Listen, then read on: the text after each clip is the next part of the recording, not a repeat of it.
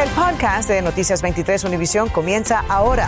Con todo lo que necesitas saber para estar al día. Hola, ¿qué tal? Muy buenas tardes. Les saludamos Sandra Peebles. Y Ambrosio Hernández. Países de todo el mundo están imponiendo nuevas sanciones contra Rusia por su invasión de Ucrania.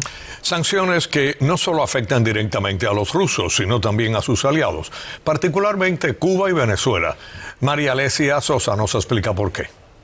Estados Unidos, la Unión Europea, Japón, Reino Unido, Australia, Nueva Zelanda y Taiwán se han sumado a la histórica ofensiva contra Moscú en la forma de sanciones, lo que supone un duro golpe a su economía. Las sanciones eh, están aislando política y económicamente a Rusia y lo están convirtiendo en un paria internacional. Sanciones que incluyen bloqueos de exportación de tecnología, lo que limita severamente su capacidad de avanzar en materia militar y aeroespacial. Además, acordaron sancionar al Banco Central ruso y parcialmente al sistema SWIFT, el que les permite hacer operaciones con la banca internacional. Pero el golpe no es solo para Rusia. Para Cuba, por ejemplo, por el embargo económico, mover en dólares en la red de bancos internacionales es imposible. Rusia le permite esas operaciones, ya no la pueden hacer. El turismo, Rusia es hoy por hoy la fuente de turismo más importante que tiene Cuba y le han suspendido todos los vuelos procedentes de Rusia porque no pueden volar sobre el espacio aéreo de Canadá. Algo que también se extiende a Venezuela el suministro de armamento estratégico, el suministro de equipos que ya no llegan de otro lado, llegan a través de los créditos rusos.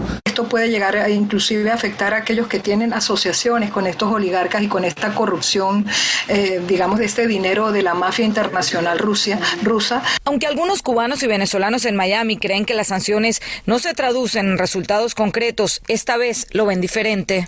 Eh, ya estamos acostumbrados que en Cuba haya las mismas sanciones y no pasa nada, pero en esta vez eh, toda Europa ha sancionado bastante fuerte. Que la aumenten todas, todas las que existen. Expertos creen que localmente las sanciones también tendrán un efecto. El problema fundamental es la inflación. Me preocupa por, por las personas de Ucrania, no me preocupa por la economía, porque eso, la economía va y viene. Y en años recientes, Moscú ha tenido concesiones con La Habana, condonando deudas de millones de dólares y también dándole más crédito. Sin embargo, todo esto está en riesgo y eso directamente podría afectar a los cubanos de la isla. En la pequeña Habana, María Alesia Sosa, Noticias 23, Univisión. Gracias, María Alesia. Y en cualquier momento, el presidente de Estados Unidos, Joe Biden, podría anunciar nuevas sanciones contra Rusia. Las que ya fueron impuestas parecen empezar a sentirse aquí en nuestra área. Un agente de bienes y raíces con muchos clientes rusos nos cuenta que esto podría ser el comienzo de algo grande. Iván Taylor lo entrevistó y nos tiene otras reacciones desde Sunny Isles Beach. Bienvenido a Sunny Isles Beach. La ciudad cubre casi dos millas cuadradas. Se caracteriza por sus altas y lujosas torres, congestionadas calles. Y para el 8% de la población, el primer idioma es ruso. Es Moscú by Es Moscú junto al agua, nos dice José Lima. Tiene 25 años de experiencia como agente de bienes y raíces en esta ciudad, a la que también le llaman el pequeño Moscú. Pero parecen surgir cambios.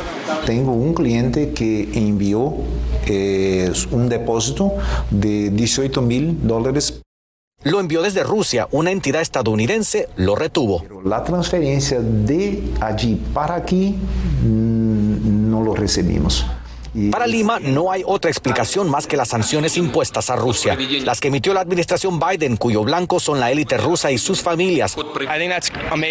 Este joven oriundo de una nación vecina de Ucrania secunda que impongan sanciones al Kremlin.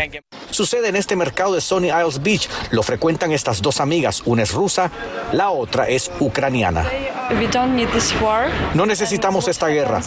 Estos dos países son vecinos, éramos hermanos. Su mejor amiga nos dijo, mi hermana y su familia están escondidos en una estación de trenes bajo tierra en Kiev.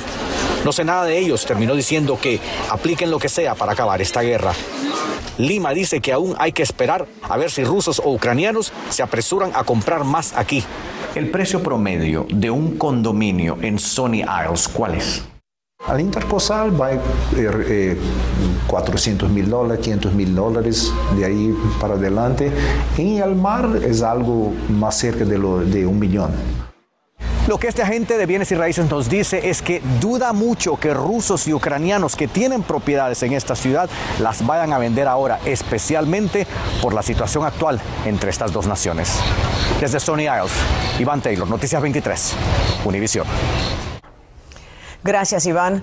Esta tarde la policía tiene bajo custodia a un hombre que se atrincheró en un complejo de viviendas en Doral, específicamente en el área de la avenida 114 entre las calles 52 y 58 en el noroeste. Las autoridades no han revelado la identidad del hombre ni han dicho por qué se atrincheró. Según el reporte preliminar, nadie resultó herido durante el incidente. Las autoridades investigan la muerte de un hombre que hoy se estrelló en su vehículo contra la pared de un túnel aledaño al aeropuerto de Fort Lauderdale. El médico forense intenta determinar si el incidente ocurrió a causa de alguna condición médica. Ocurrió cerca de las 3 de la madrugada y la policía cerró poco después el tráfico en algunas vías del área. La policía está investigando esta tarde un hecho donde unos individuos aparentemente entraron a una tienda de ropa a robar, después de presuntamente abrir un hueco en el techo del negocio en el 3531 de la avenida 17 en el noroeste en Alapata. Según el reporte, el robo ocurrió anoche y cuando los dueños llegaron esta mañana vieron que faltaba mercancía. Una nueva ley podría forzar a todas las asociaciones de casas y apartamentos en Miami-Dade a entregar reportes e información que sería pública. La propuesta irá a votación este martes ante los 13 comisionados y Erika Carrillo nos cuenta qué implicaciones tendría en los condominios. Uno de los más grandes dolores de cabeza para los propietarios en condominios podría tener cierto alivio. Es un primer paso para el condado para tratar de traer transparencia y los residentes de estas asociaciones gritando por un poco de ayuda, que en estas muchas de estas asociaciones han, tratado como tratan como dictadores. Por primera vez en la historia, el condado Miami-Dade aprobaría una ley que obligue a todas las asociaciones a registrar en una base de datos pública los nombres de los miembros de la junta, el libro de reglas, los estados financieros, presupuestos y reportes de ingeniería y recertificación. En teoría, esta propuesta suena bien, pero ¿qué tan fácil será para el condado obligar a docenas de condominios a que se registren en una base de datos? Y, por ejemplo, ¿qué castigo habría para el edificio que no lo haga? El condado le va a mandar un recordatorio a todas las asociaciones diciéndole que por tal día tienen que mandar todos los documentos. Si no lo hacen, va a venir una violación puedo decir, una multa. El ex representante Robaina lleva años trabajando en el tema de condos y fue quien ayudó a la ciudad de Hallandale Beach a implementar una ley similar. ¿Qué problema más grande es tener acceso a documentos? Nadie te lo da, muchos gatos encerrados. Y en el condado fue el comisionado René García quien trajo a la mesa el asunto tras el trágico derrumbe de las Champlain Towers. ¿Qué decirle a las personas de bajos recursos que pueden pensar que esto va a ser un gasto económico fuerte? Primero 25 unidades va a ser 50 dólares por las primeras 25 unidades. Después de eso, arriba de eso va a ser 1.50 por cada unidad después de eso. Esta recolección de dinero va a ser anualmente. Mientras fue senador estatal, García lideró una reforma a la ley. Tras la serie investigativa de Noticias 23 condos de pesadilla. Desde el 2017 se logró que los edificios con más de 150 unidades tengan un portal web con los reportes actualizados, pero algunos propietarios piensan que pocos han cumplido. Sería muy importante que todo esto se pudiera aprobar para que nosotros los propietarios tuviéramos más acceso a la información, supiéramos en qué se están gastando los dineros. No quiero engañar al pueblo, esto no va a ser, no va a resultar en, eliminar todo el fraude que existe, pero por lo menos es el primer paso. La ley sería aprobada este martes. Erika Carrillo, Noticias 23, Univisión. Estás escuchando el podcast de Noticias 23, Univisión. El oficial Manuel Morales fue designado como el nuevo jefe del Departamento de la Policía de Miami, según informó el administrador de la ciudad, Arnoriega. En octubre, el jefe Morales había prestado juramento como jefe interino de ese departamento, al que se unió hace 28 años. Las escuelas públicas de una ciudad de Miami Beach o del condado Miami-Dade, debo decir, han creado unos dispositivos o kits que podrían salvar vidas en caso de algún incidente violento. María Fernanda López nos dice que Miami Beach es la primera ciudad del condado donde las escuelas estarán equipadas y entrenadas para frenar hemorragias mientras los rescatistas llegan solo como bolsas con guantes y gasas, pero son las herramientas básicas con las que se puede detener un sangramiento. Y estos kits estarán en todas las aulas de las escuelas públicas de Miami Beach gracias a una decisión de la comisión. El alcalde de Miami Beach dijo que desafortunadamente la amenaza de la violencia escolar es demasiado real, por lo que continuarán haciendo todo lo posible para proteger a los estudiantes. La organización Make Our Schools Safer, o Hagamos Nuestras Escuelas Más Seguras, fundada por Lori Alhadeff, madre de Alisa, una estudiante de 14 años víctima de la masacre de Parkland, ayudó a financiar la iniciativa. Ella fue trágicamente baleada y asesinada en su clase de inglés. Ese día mi vida como madre de hogar cambió en un instante y decidí convertir mi dolor en acción. Lori además es actualmente miembro de la Junta Escolar de Broward.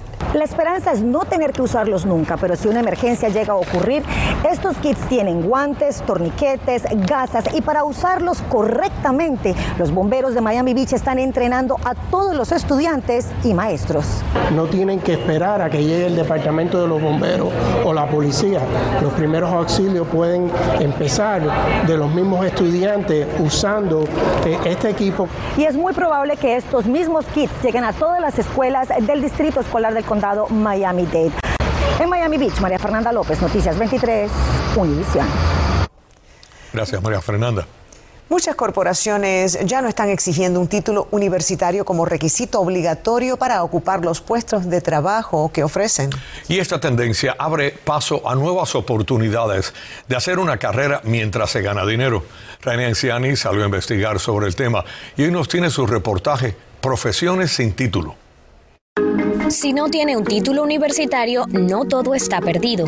Eh, yo veo ir a la universidad no necesariamente como una cosa que garantiza tener un trabajo, al menos que sea en diferentes carreras como ser doctor o ser un abogado. Así lo ve Hansel Barreto. Prestó servicio militar en el ejército y la capacitación técnica que recibió le dejó su carrera como especialista en telecomunicaciones. Si piensas que la universidad no es para ti, yo le digo a las personas que no tengan miedo y haya otras alternativas. Esa parece también ser la visión de corporaciones como Google, Meta, Amazon y Salesforce, que están poniendo en marcha sus propios programas de enseñanza para captar talentos que se eduquen dentro de sus organizaciones mientras trabajan y ganan dinero.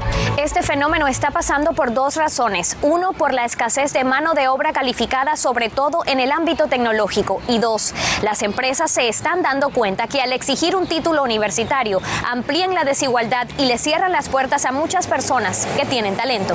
Solo el 37.5% de la población de más de 25 años tiene un título universitario en el país. Y por ejemplo, en la comunidad hispana, solamente el 18% se graduó de algún estudio superior.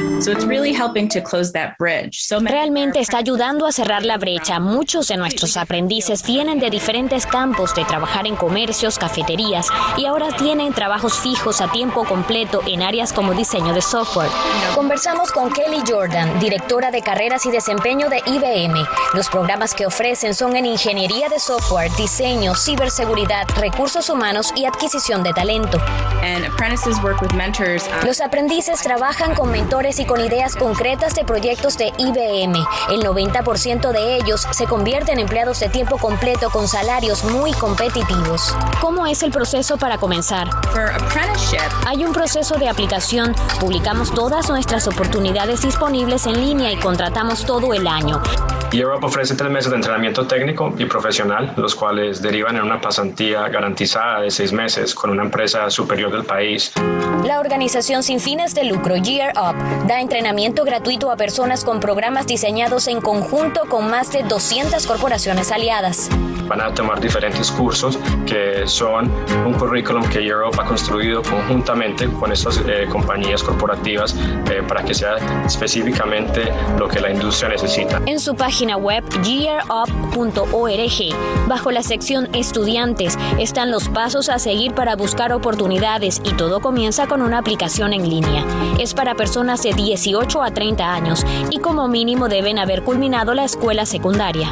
Eh, específicamente en el sur de la Florida eh, ofrecemos entrenamiento en información tecnológica y negocios. Lo más importante es uno saber si uno es una persona que es estudiosa y que uno tiene metas de tener una profesión que requiere estudio o si tú eres una persona más técnica. Después de todo, quienes se identifican con una vocación de carrera tradicional van a la universidad donde se les prepara no solo para su profesión, sino también para la vida. Porque ahí conoces amigos y esos son los, el networking que tú vas a necesitar en un futuro para, para coger trabajo. La brecha en los sueldos sigue existiendo. El salario promedio semanal de una persona que tiene un título universitario es 67% más alto que el de una persona que solo culminó la secundaria. Lo que sí es cierto es que el mercado laboral sigue diversificándose y cada vez existen más opciones. Soy Raine Anciani, Noticias 23, Univisión. El régimen castrista impidió por segunda vez el regreso a Cuba de la activista Anameli Ramos, quien recibió un documento que confirma la decisión sobre su entrada al país. En el mismo, según Ramos, Cuba recomienda no dejarla embarcar porque la devolverían de regreso a Estados Unidos, país en el cual Ramos no tiene residencia. Su visa de turismo vence en el mes de abril. Bienvenidos a la información deportiva. En una movida que tomó por sorpresa a todos los entendidos, Derek Jeter cortó sus lazos con los Miami Marlins como su director ejecutivo y como dueño minoritario del equipo. El éxito de El Capitán con los Yankees de Nueva York, con los que ganó cinco series mundiales, no se reflejó en su periplo con los peces. Desde su llegada en el 2017, los Marlins presentan el cuarto peor récord de toda la liga. Según Jeter, la visión para el futuro de la franquicia es hoy muy diferente a la que lo hizo venirse a Miami hace poco más de cuatro años. Continuando con el béisbol, algo que sí están esperando todos los que saben es que culmine la jornada en Jupiter, Florida, sin que las mayores y el sindicato de jugadores se lleguen a un acuerdo. Tras haber conversado toda la semana pasada sin lograr ningún avance sustancial, las probabilidades de que en un día se solucionen las diferencias entre ambas partes son casi inexistentes. Las grandes ligas advirtieron que si eso sucede, la temporada no comenzará el 31 de marzo como estaba previsto y que cada juego que se pierda a partir de ese día por la misma causa sencillamente desaparecerá del calendario. Y en poco más de una hora, el Miami Heat, más caliente que nunca e instalado en la cima del este, entrará al tabloncillo del FTX Arena del Downtown donde recibe a los Bulls de Chicago. Ernesto Clavelo Deportes 23. La compañía de las tiendas Target anunció un aumento de salario inicial de algunas posiciones a 24 dólares la hora. En el año 2020, Target fijó sus salarios mínimos a 15 dólares la hora y señaló que eso se mantendrá. Pero algunos empleados calificarán para un salario inicial más alto según la naturaleza de su trabajo. Así llegamos al final de esta edición. Gracias por habernos acompañado. Pasen muy buenas tardes. Acabas de escuchar el podcast de Noticias 23 Univisión. Puedes descubrir lo mejor de los podcasts de Univisión en la aplicación de Euforia o en univision.com diagonal podcasts.